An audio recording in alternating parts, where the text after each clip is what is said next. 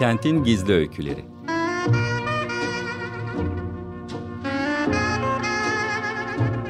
Kentin isimsiz kahramanları ve ilham veren yaşamları. Sıradan İnsan Öyküleri. Hazırlayan ve sunan Kenan Doğan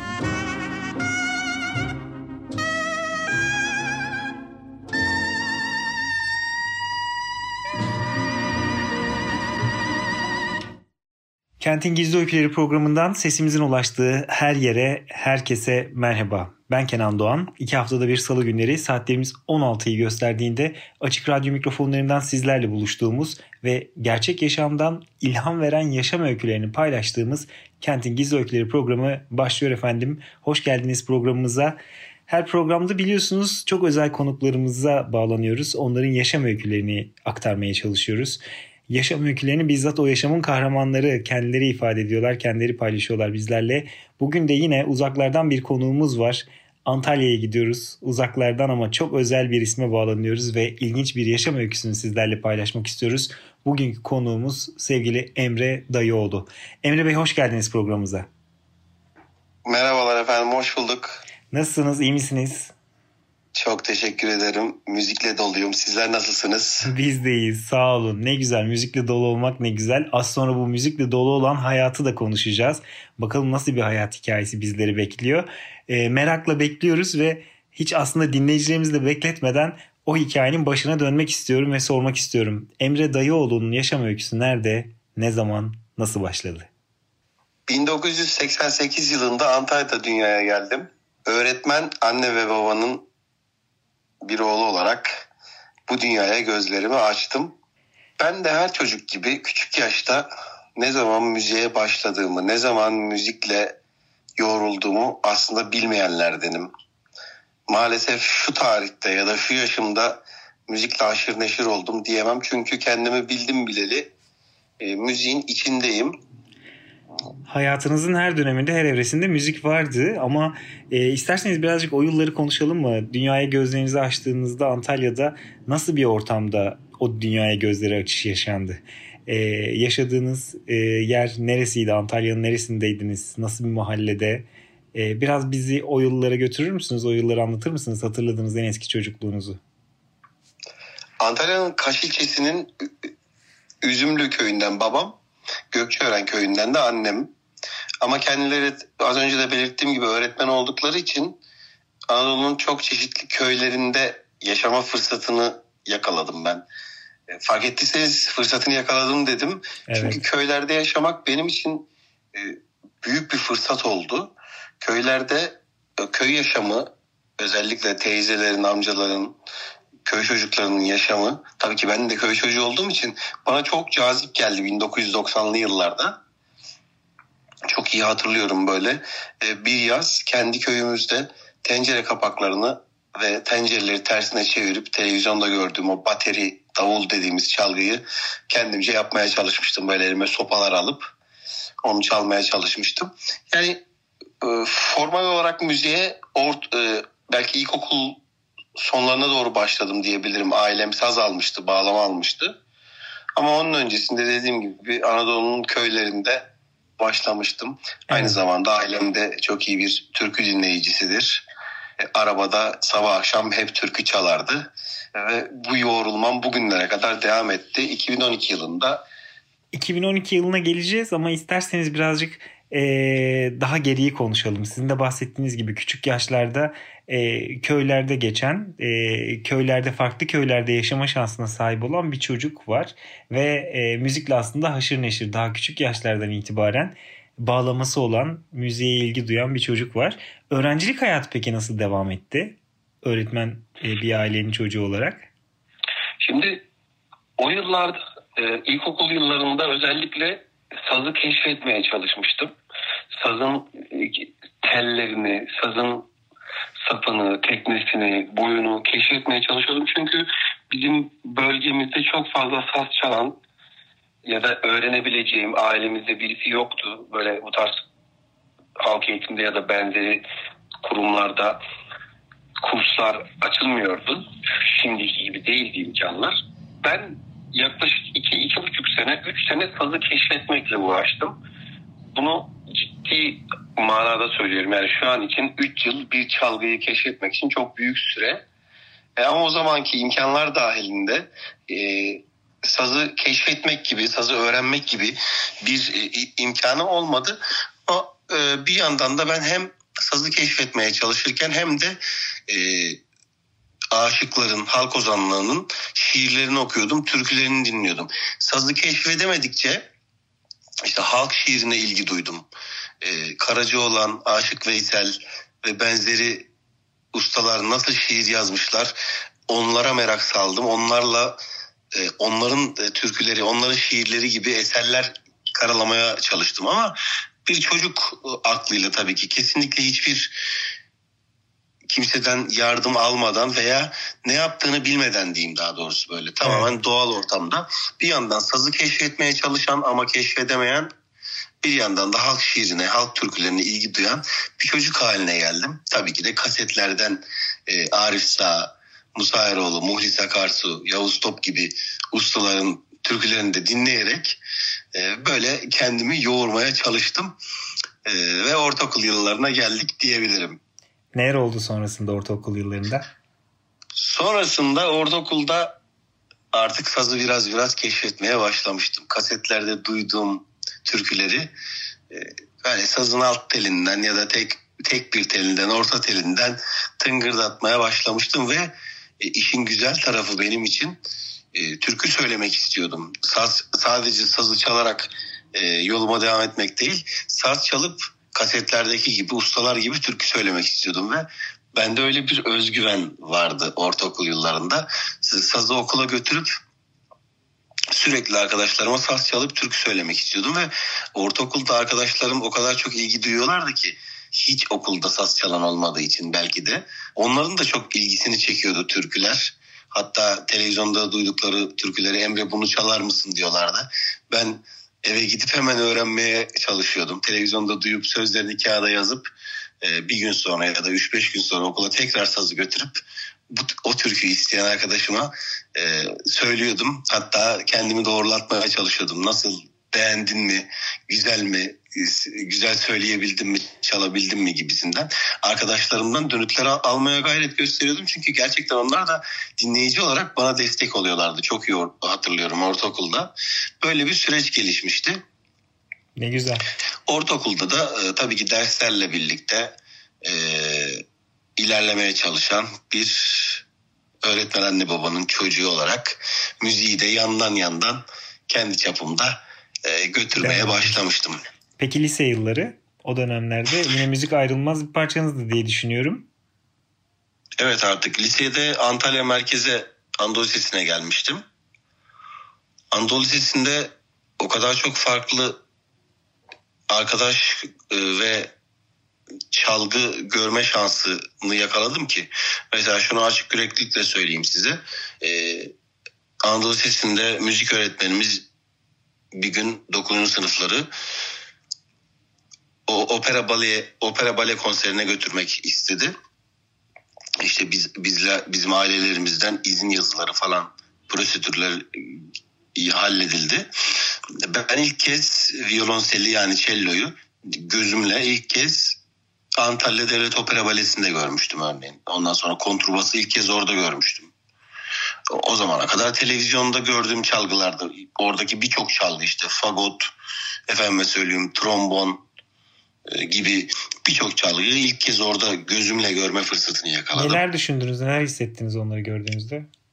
Ya, öncelikle çok ürperdim. Sonra belki de lise çağında bir çocuk olduğum için ya keşke dedim ben de bu çalgılardan çalabilseydim.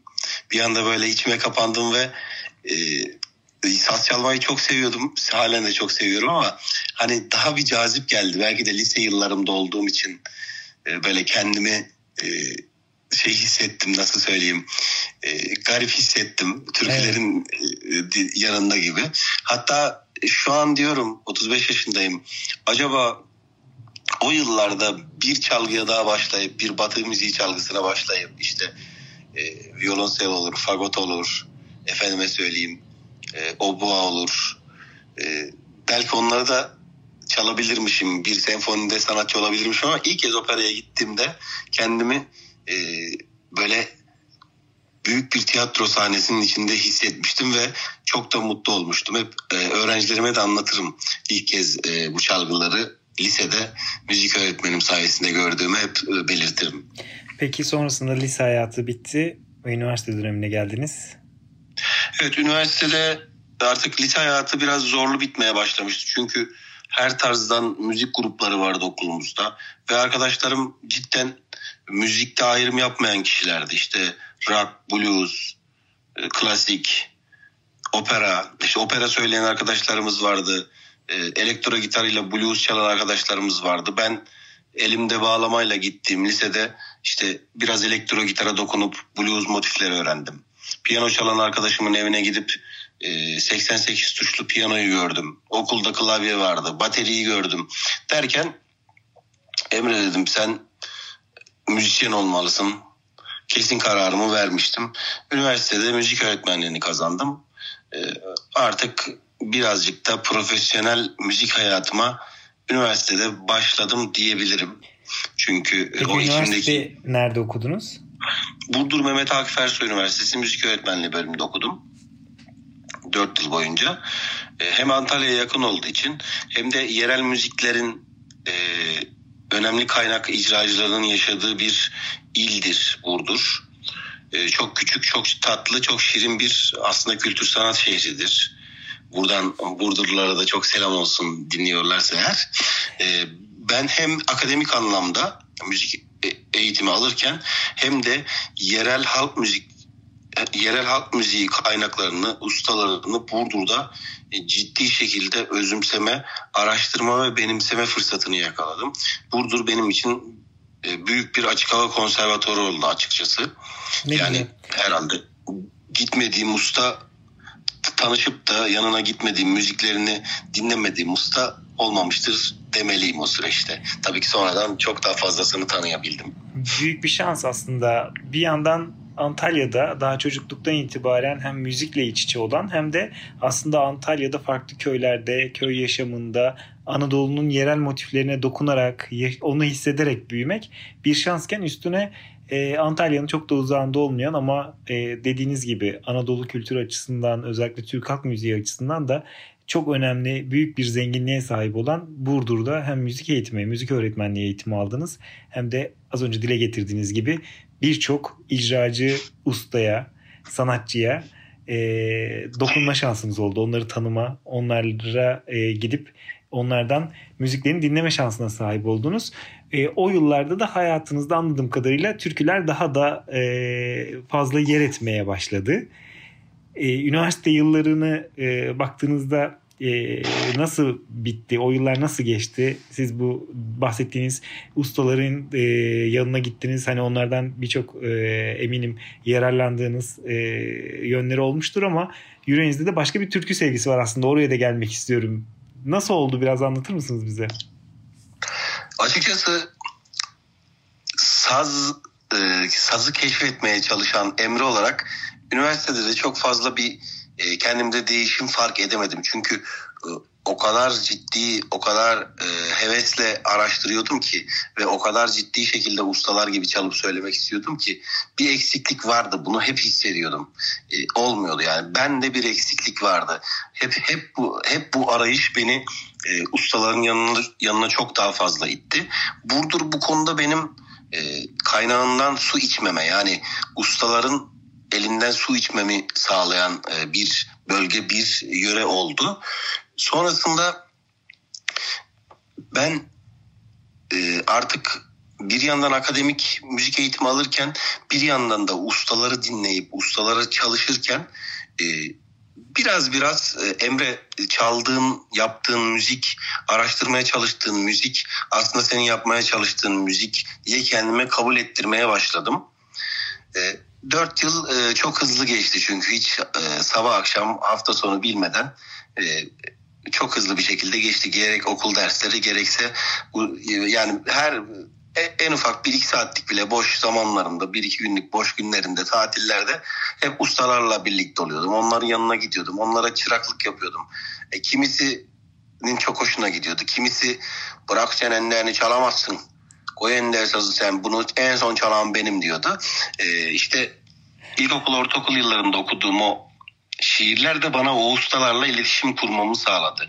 Yani ustalar beni kötülese de e, ya da hani bana istemediğim gibi davransalar bile ben e, o ustaları bir şekilde e, kendime alıştırmayı, kendime o ustalara adapte etmeyi e, biraz daha hızlı başarabildim diye düşünüyorum. Sonrasında 4 yıldan sonra müzik öğretmeni olarak tekrar Antalya'ya atanma fırsatı yakaladım. Antalya Elmalı Bayralar Köyü Durmuş Şener Ortaokulu'na. Sonrasında öğretmenlik hayatı nasıl başladı, nasıl devam etti? Tabii böyle bir e, süreçten sonra e, bir patlama yaşayacağımı düşünüyordum. Ama bu kadar fazla bir patlama yaşayacağımı sanmıyordum. E, ilk olarak atandım. Atandığım okul köy okulu olduğu için kendi çocukluğumu gördüm. Girdiğim bütün sınıflarda e, cinsiyeti ne olursa olsun küçük emreler vardı yani onları çok iyi görüyorum böyle. Hepsi hepsi birer emreydi benim için. E, oğlum dedim sen emre. Üniversitede özür diliyorum lisede gördüğün celloyu, lisede gördüğün fagotu ilkokulda bu çocuklara göstermelisin, tanıtmalısın ki yıllar geçmiş, yıl, 20 yıl geçmiş. Sen bu çocuklara bu bu çocukları bu konserlere götürmelisin. Operayı da, türküleri de, senfoniyi de anlatmalısın gibi bir e, kendimce vizyon, misyon edindim öğretmenlik bünyesinde. Hemen işte e, öğretmenliğimin ikinci, üçüncü ayıydı sanırım. Koştum gittim Antalya Devlet e, neydi? Antalya Devlet Senfoni Orkestrası Müdürlüğü'ne kulakları çınlasın. Müdür o zaman İbrahim Sezer beyefendiydi. Kendisi evet. başkematçı.